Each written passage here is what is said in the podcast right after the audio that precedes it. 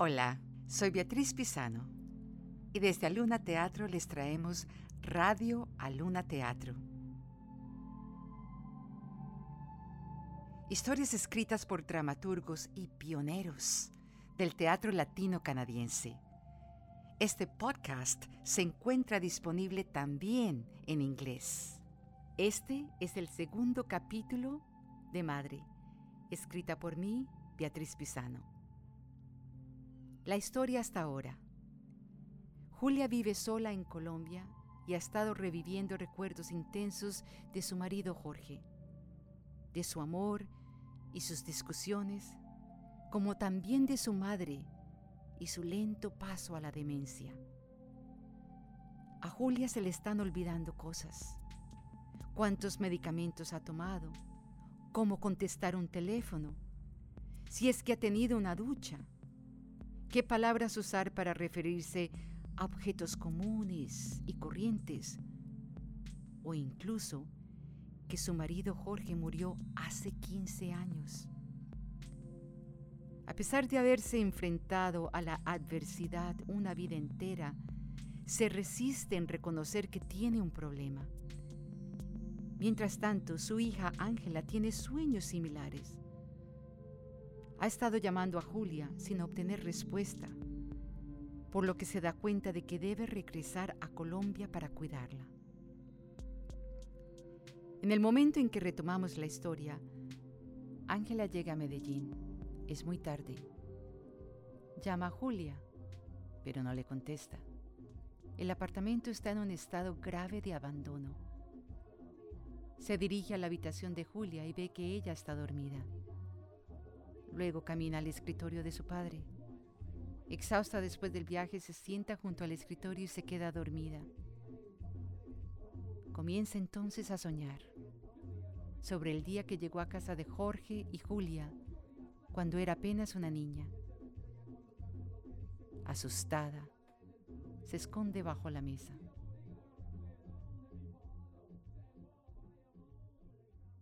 En el medio de la noche, Julia se despierta y entra al salón y se para junto a Ángela. Mami, ¿Ángela? me asustó. Soñé que acababas de llegar.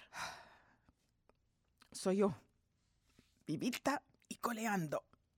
Pero estás más mayor y no tan chiquita.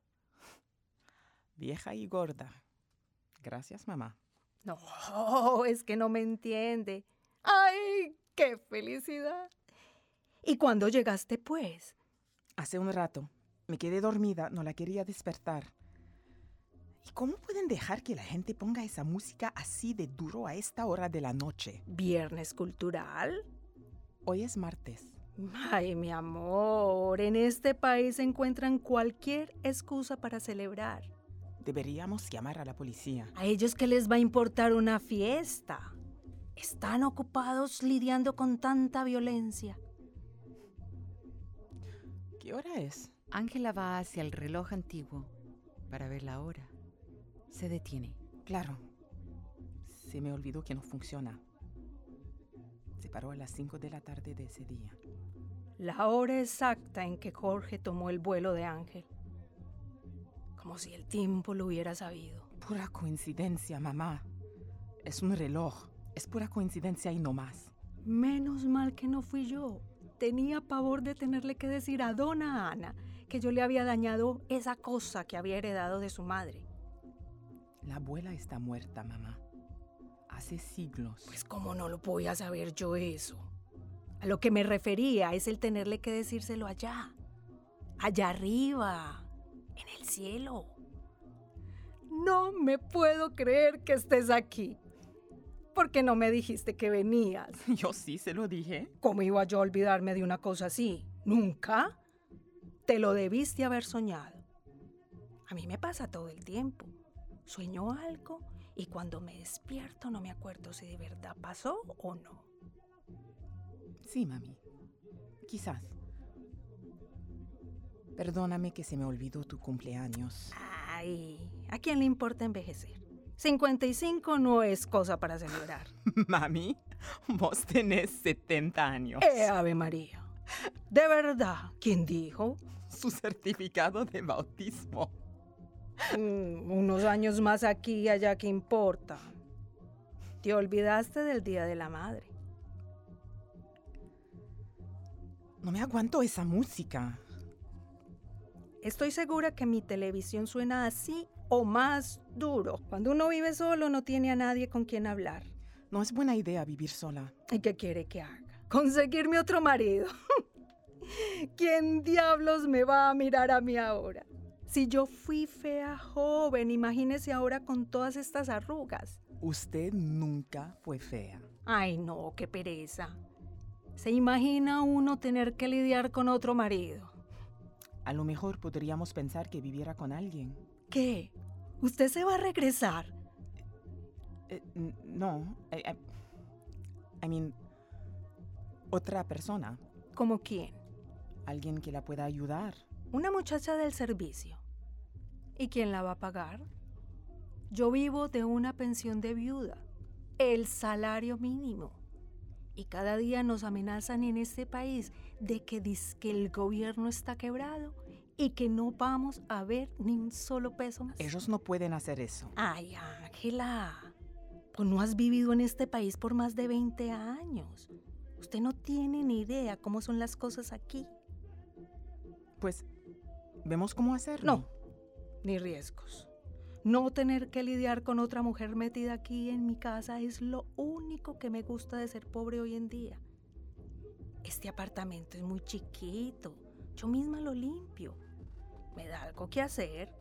No es bueno vivir sola y especialmente ahora, Como así que ahora. que está envejeciendo. Y volviéndome más sabia. ¿Y usted sale de vez en cuando?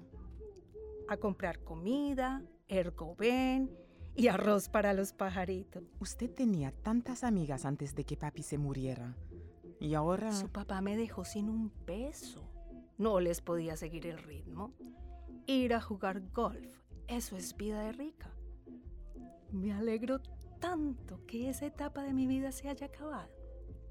Usted ya ni habla con sus hermanas. Están todas muertas o a punto de estirar la pata. Flora no. Flora la reina. Esa tiene a todas sus hijas al servicio de ella. Son una familia muy grande. Eso ayuda. Ella no me quiere. Mami, eso no es cierto. Es una pelea muy vieja que tenemos entre las dos. Ella me tenía unos celos horribles porque yo era muy buena con crucigramas y su esposo y yo nos sentábamos por horas a hacerlos juntos cuando él estaba vivo. Yo sabía que ella se moría de la rabia, pero a mí me gustaban tanto los crucigramas que me hacía la boba. Ella me odia. Eso no es cierto. Le voy a contar algo que nunca se lo he dicho a nadie porque yo soy muy orgullosa. Hace un tiempo yo no tenía dinero para terminar el mes. Entonces le pedí a ella un préstamo. Y en una voz muy fría me contestó, yo no tengo plata. Usted nunca se debió haber ido a Europa en ese viaje y gastarse todo el dinero que tenía. Como si yo hubiera sido la que me quería ir a ese maldito viaje. ¿Por qué no me dijo que estaba pasando dificultades? Porque su vida ya no es fácil tampoco. Yo me hubiera inventado alguna forma de mandarle plata. Puedo volver a enseñar español. Vos odiabas ese trabajo. Ay, ¿y, y para qué estamos hablando tanta bobada? No pasa nada. Yo exagero mucho. Me gusta hablar. Un médico me dijo que era muy bueno para los viejitos que vivimos solos que hablemos mucho en voz alta para no perder la mente. Yo tengo mi casa, no necesito a nadie, ni irme para ningún otro lado. ¡Ay, qué felicidad que estés aquí! ¿Cuál médico? ¿Uno? Uno que vi hace mucho tiempo. Yo misma manejé hasta allá.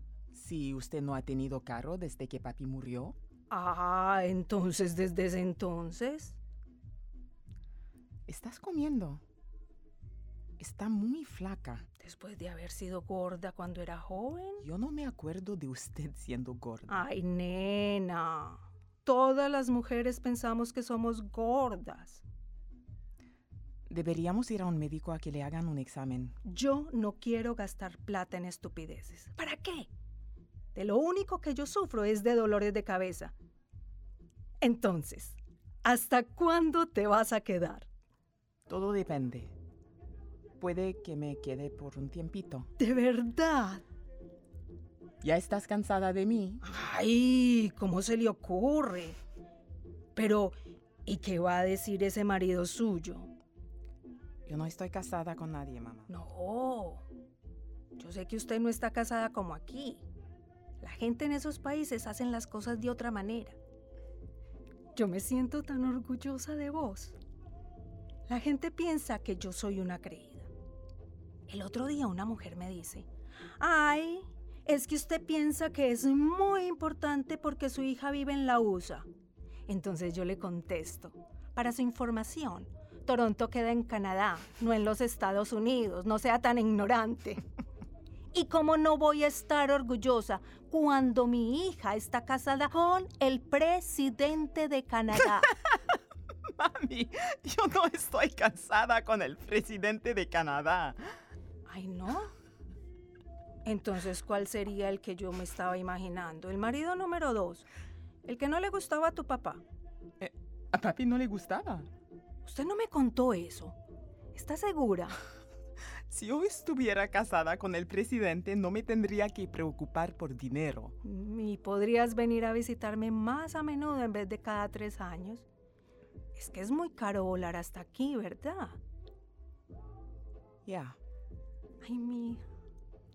Yo le he dicho esa mentira a todo el mundo. ¿Qué vamos a hacer ahora? Pues yo no puedo echarme atrás o les doy otra excusa para decir que yo me invento las cosas. ¿De a dónde sacaría yo esa historia? ¿Por qué está usted aquí? Vine. Vine a ver cómo estaban las cosas, cómo estás tú. A lo mejor te tenemos que ayudar con algunos cambios. A mí no me gustan los cambios. Entonces, ¿a qué has venido? He venido a hacerte la visita. ¡Cuánto me alegra! Estoy cansada. Ay, Dios mío. Yo no he entrado a tu cuarto en tanto tiempo. Yo creo que la cama es- no está hecha. Yo la hago, no se preocupe. ¿Por qué no dormís en la camita conmigo? No, tranquila. Nosotras dormíamos junticas cuando estabas chiquita. ¿De verdad? Hasta mañana.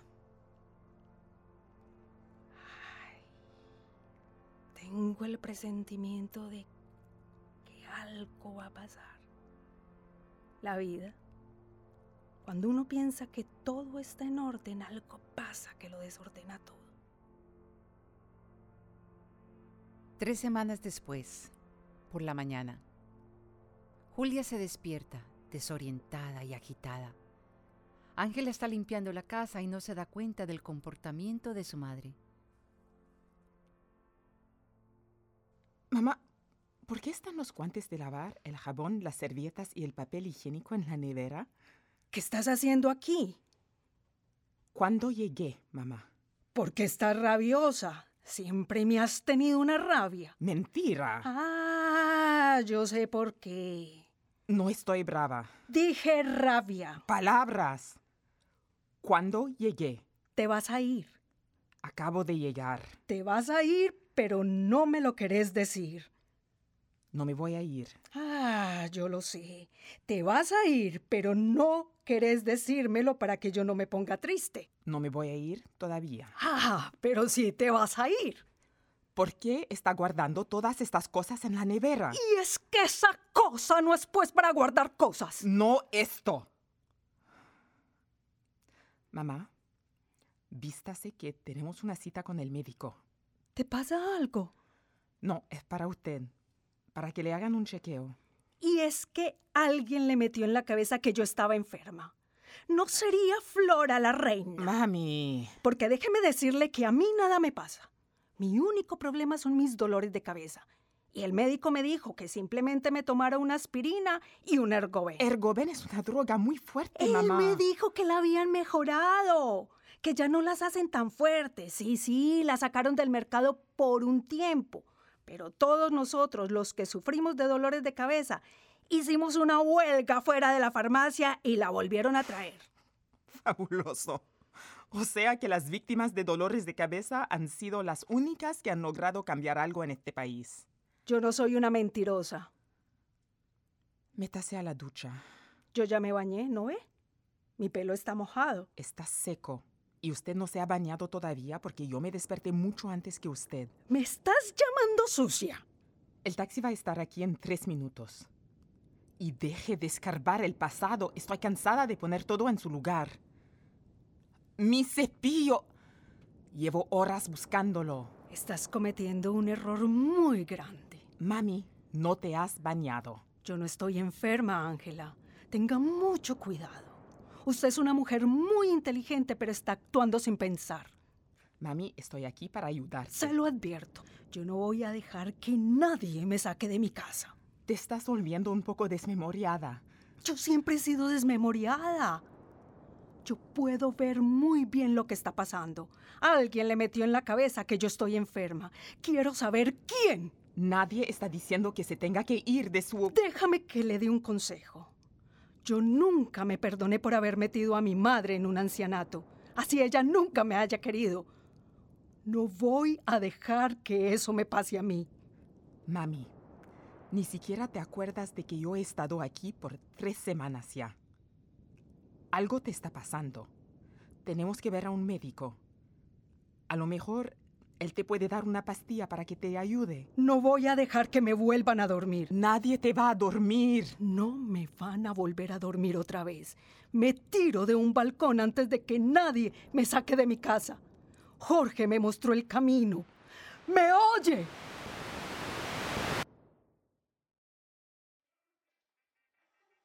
Julia y Ángela llevan esperando un rato en la recepción del consultorio de la doctora Espinosa. La recepcionista está conversando con una amiga en el teléfono. Ángela se impacienta. Y le dije que me trajera cuatro bolsas de eso porque, Patri, piénsalo bien. Una mujer no se puede dejar envejecer. En Colombia no hay mujeres feas, solo las pobres porque no pueden pagarse la cirugía plástica. Víctor tiene el dinero, solo que él es un chip. Yo conozco un cirujano baratísimo. No, las gringas no son mejores.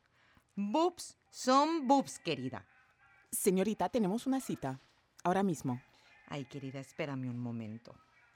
Ella me indicará cuándo usted pueda seguir. Amiga, el amor es para la clase media. Es lo que dice la doctora Espinosa. ¿Y su novio? Younger. ¿Ya sabes? Ok, enough of this. Ángela se dirige al consultorio. La recepcionista trata de pararla, pero no puede. Señora. Extranjera. Patri, como 15 años. Julia está sola en la mesa de examen. Está muy nerviosa. Ay, siento como si yo ya hubiera vivido todo esto. Todo lo que se viene. Antes que nada, déjeme decirle a las dos que yo soy una persona muy directa. No es mi intención ser irrespetuosa, pero a mí no me gusta que hablen a mis espaldas. Si hay algo que me tengan que decir, me lo dicen de frente. Tranquila, doña Julia. Simplemente la vamos a examinar. No lo necesito.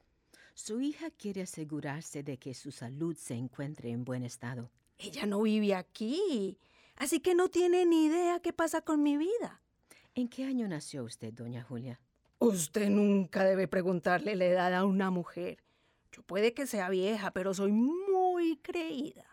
¿Qué día es hoy, doña Julia? El mismo en que me desperté.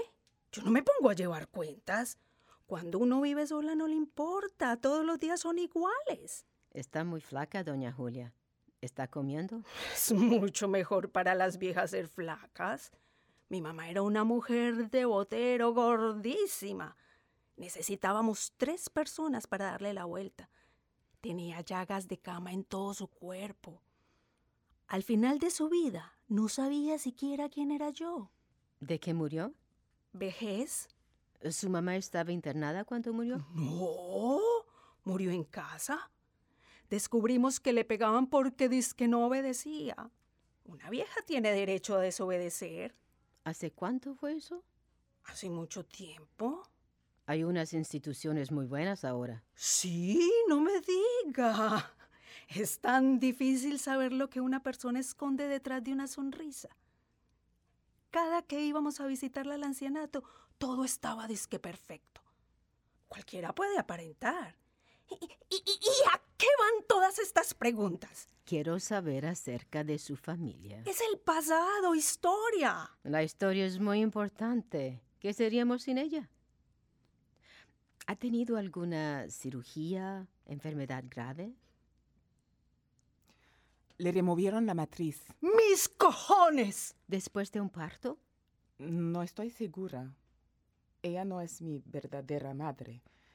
¿No lo soy? Soy adoptada. Ella solo tuvo una niña. ¡Suficiente! Ya se puede vestir. La esperamos en la recepción cuando esté lista.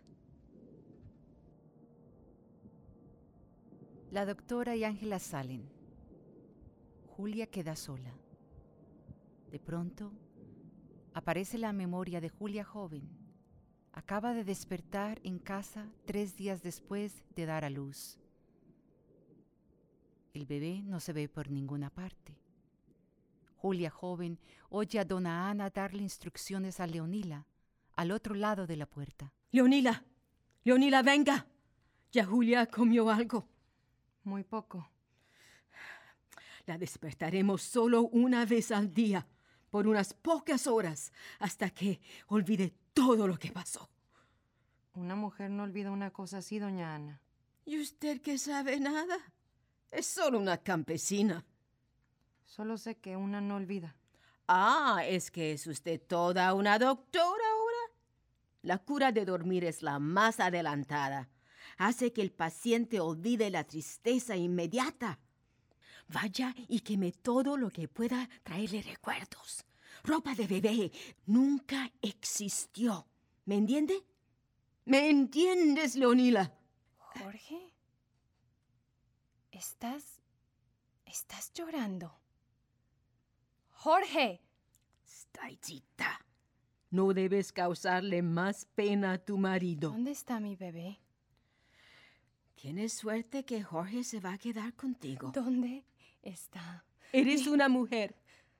No tienes derecho a elegir. ¿Dónde está? Debes hablar con el doctor. Debes hablar con... ¿Dónde está mi bebé? Morta. Yo no le entiendo cuando habla ese idioma. ¡Muerta!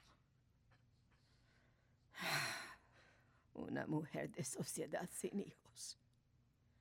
¡Qué tragedia! Dona Ana sale. La memoria de Julia joven se enfrenta a Julia. Tuve una niñita Sí. y yo la maté. Tuve una contracción. Fuimos al hospital. Todo iba bien. A lo mejor nació visca como Jorge. Y él y el doctor decidieron hacerle algo. Porque Jorge nunca querría una niña así como él. Él esconde sus ojos detrás de esos anteojos. ¿Qué fue lo que pasó, Julia? Piense. Usted es una mujer muy inteligente. Pregúntele a Jorge. No puedo. Él nos abandonó. ¿Por qué? ¿Usted qué le hizo? Tuve una pelea con él antes de irse al banco. Luego nunca regresó.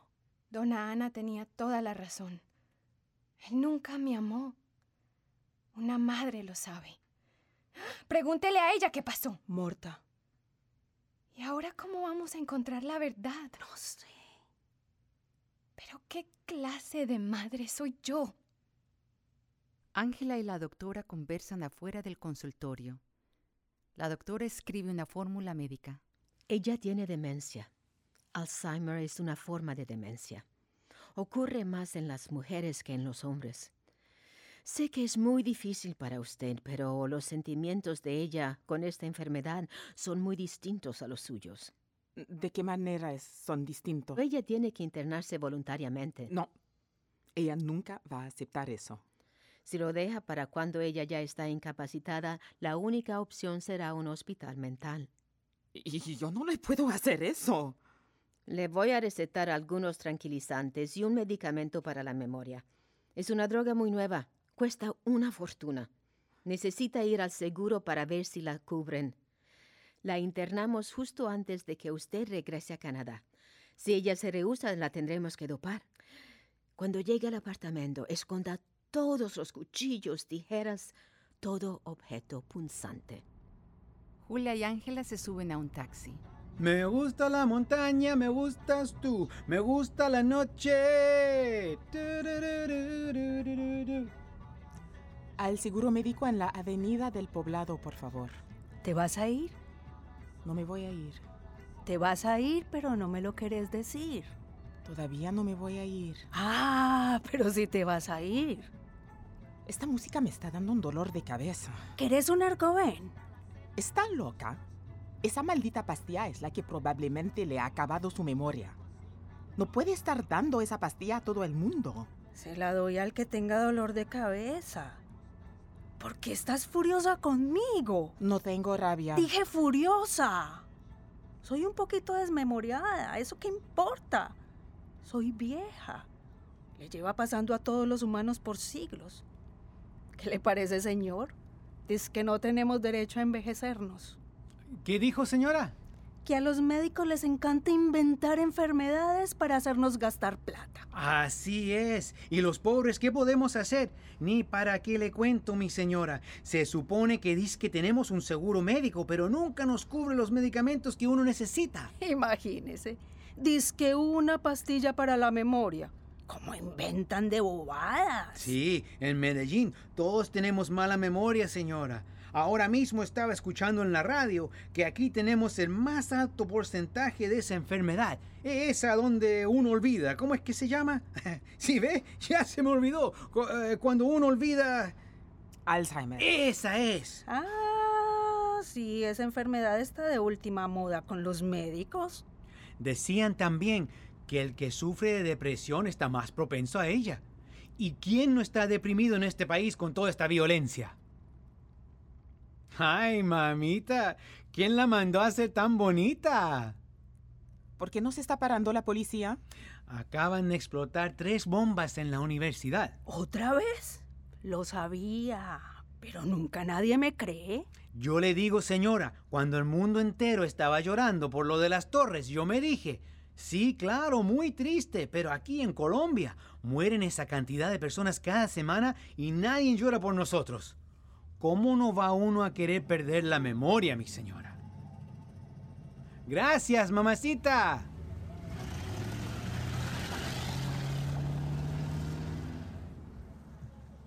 Ángela sale furiosa de la oficina del Seguro Social con Julia.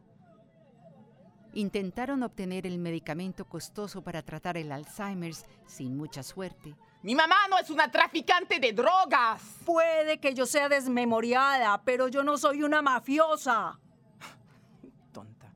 ¿Cómo me puede garantizar que si le damos esta droga, usted no va a salir y venderla en la calle? En este país hay gente con problemas más graves que el perder la memoria. Qué mujer tan difícil. Una malparida. Oíste, nena. ¿Y qué es lo que necesitamos? Una pastilla que le va a ayudar con la memoria. ¿Cómo inventan de estupideces? Mami, tiene Alzheimer. ¿Estás segura? Días más tarde, Julia y Ángela visitan un nuevo doctor en busca de una segunda opinión. ¿Cómo se encuentra, doña Julia? Más vieja que candado de cementerio. Cuando era joven podía recordarlo todo, aunque no hubiese ocurrido. Pero ahora estoy perdiendo facultades y dentro de poco ya no voy a poder recordar nada, salvo las cosas que nunca han pasado. Es triste que acabemos esa forma, pero todos pasaremos por ello. Usted es todo un poeta, Coca-Cola. Coca-Cola. No había escuchado esa expresión en mucho tiempo. Bueno, ¿usted es un hombre joven? No. ¿Qué edad cree que tengo? Ay, no. Yo soy muy mala para esas cosas. ¿Qué cree? Que usted es todo un poeta, ¿qué más puedo decir? Muchas gracias, doña Julia, pero yo no soy más que un hombre humilde. Son las palabras de Mark Twain, no las mías. Muy guapo. Yo no sería capaz de grabarme todas esas palabras. La memoria es un fenómeno fascinante, doña Julia. Está sembrada de emociones Qué pensamiento tan hermoso. y de cierta forma oculta está ligada con el soñar. De verdad. Sí, claro. De unos pasos para mí. Muy bien.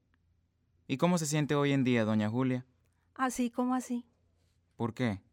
No le gustó a la gente porque me he vuelto desmemoriada. Entonces tengo que agachar la cabeza todo el tiempo. ¿A quién no le gusta? Hmm, a esa. Here we go. Espere que lleguen allí. Todos vamos a envejecer. Te recordaré, como decía mi madre. Se acordarán de mí. Espero que nadie nunca la olvide, doña Julia. Empuje hacia afuera. Y dígame, ¿toma mucho ergoben? De vez en cuando. Todo el tiempo. Esa droga es muy fuerte. Si usted fuera una Coca-Cola, nos tendríamos que preocupar de que se nos vuelva una adicta, pero ahora se puede dar el gusto.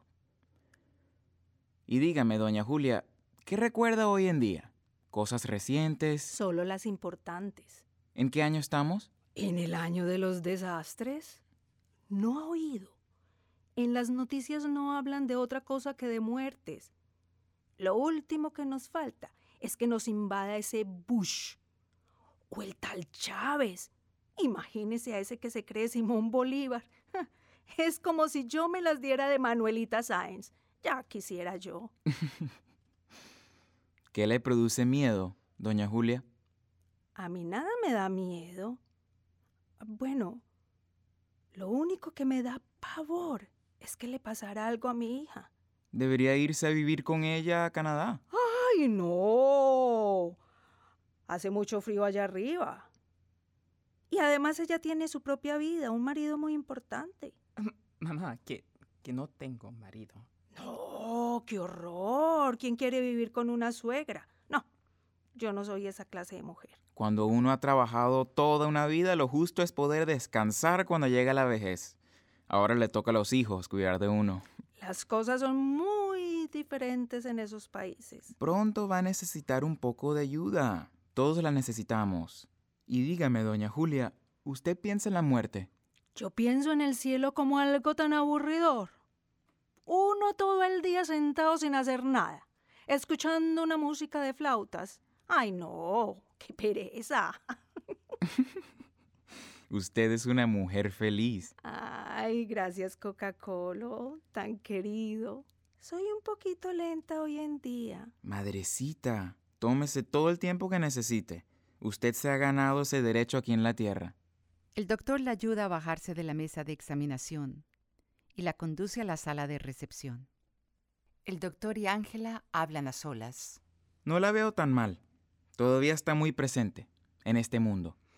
Apenas salgamos de esta oficina, no se va a acordar ni siquiera de que estuvimos aquí. Desde que llegué ha empeorado. Es como si se estuviera desintegrando antes mis propios ojos. ¿Cómo ha podido sobrevivir hasta ahora? Usted está aquí. Ella se siente segura. Puede dejarse vencer porque sabe que ya no está sola. Es una mujer muy valiente. Y esa pastilla de la memoria sí la ayudaría. Nada le devolverá la memoria. Y no se deje meter cuentos de nadie si esas pastillas vengan de la USA. En mi opinión, usted la matará metiéndola en un ancianato. Imagínese que usted entrara en un cuarto enorme, vacío, y alguien le apagara las luces. Usted camina por la habitación, pero es tan grande que no puede encontrar las paredes, el único punto de referencia.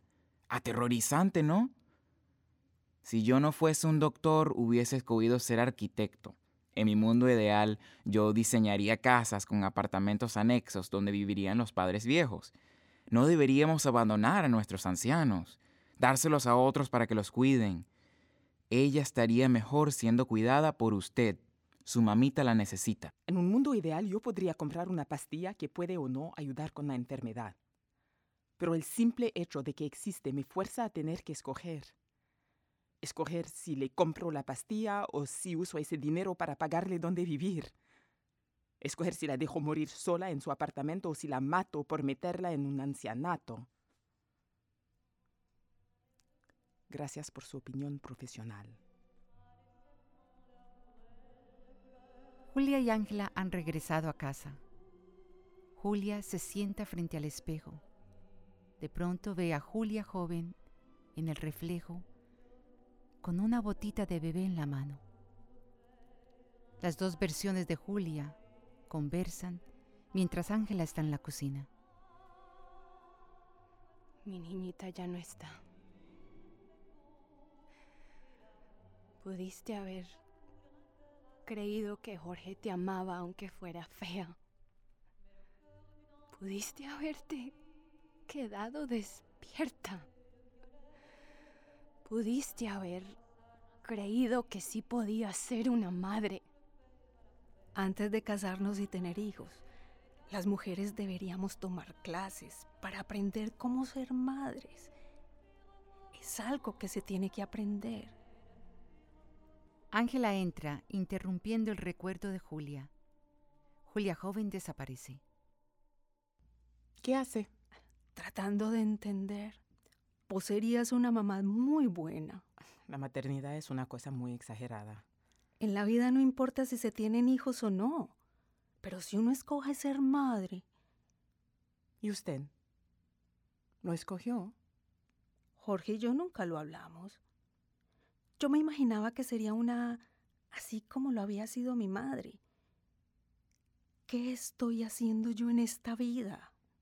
Esta parte la deberían cortar, romper las páginas. Sería tan bueno morirse. Jorge me mostró el camino. No diga eso. No. Yo no podría hacer algo así como lo que él hizo. Un acto tan egoísta. Yo soy una creyente.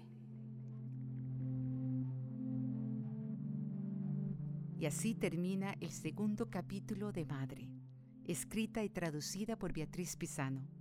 En este capítulo escucharon a Liliana Suárez Henao como Julia, Kim Nelson como Ángela, Margarita Valderrama como Julia Joven, Rosalba Martini como la doctora Espinosa y Dona Ana, Mónica Garrido como la recepcionista y Leonila, Carlos Díaz como el taxista y Augusto Bitter como el doctor joven. Dirigido por Carlos Díaz, diseño sonoro por Thomas Ryder Payne, producción y edición por Charles Cacheba y Aidan Mickman, dramaturgismo por Emma Tibaldo, asistencia de traducción y coordinación de texto Bruce Gibbons Bell, Radio Luna Teatro es producido por Aluna Theatre con el apoyo del Metcalf Foundation, the City of Toronto, the Canada Council for the Arts, the Ontario Arts Council, the Toronto Arts Council y Playwrights Workshop Montreal, Glasgow Translation Residency in Tadoussac. Aluna Theatre es Beatriz Pisano y Trevor Schwellnus con Sue Ballant y Gian Amis. Para más información sobre Aluna, visite a nuestra página alunatheater.ca, síguenos en Instagram, Twitter o Facebook. El tercer capítulo estará disponible la semana entrante. No se lo pierdan. Hasta entonces.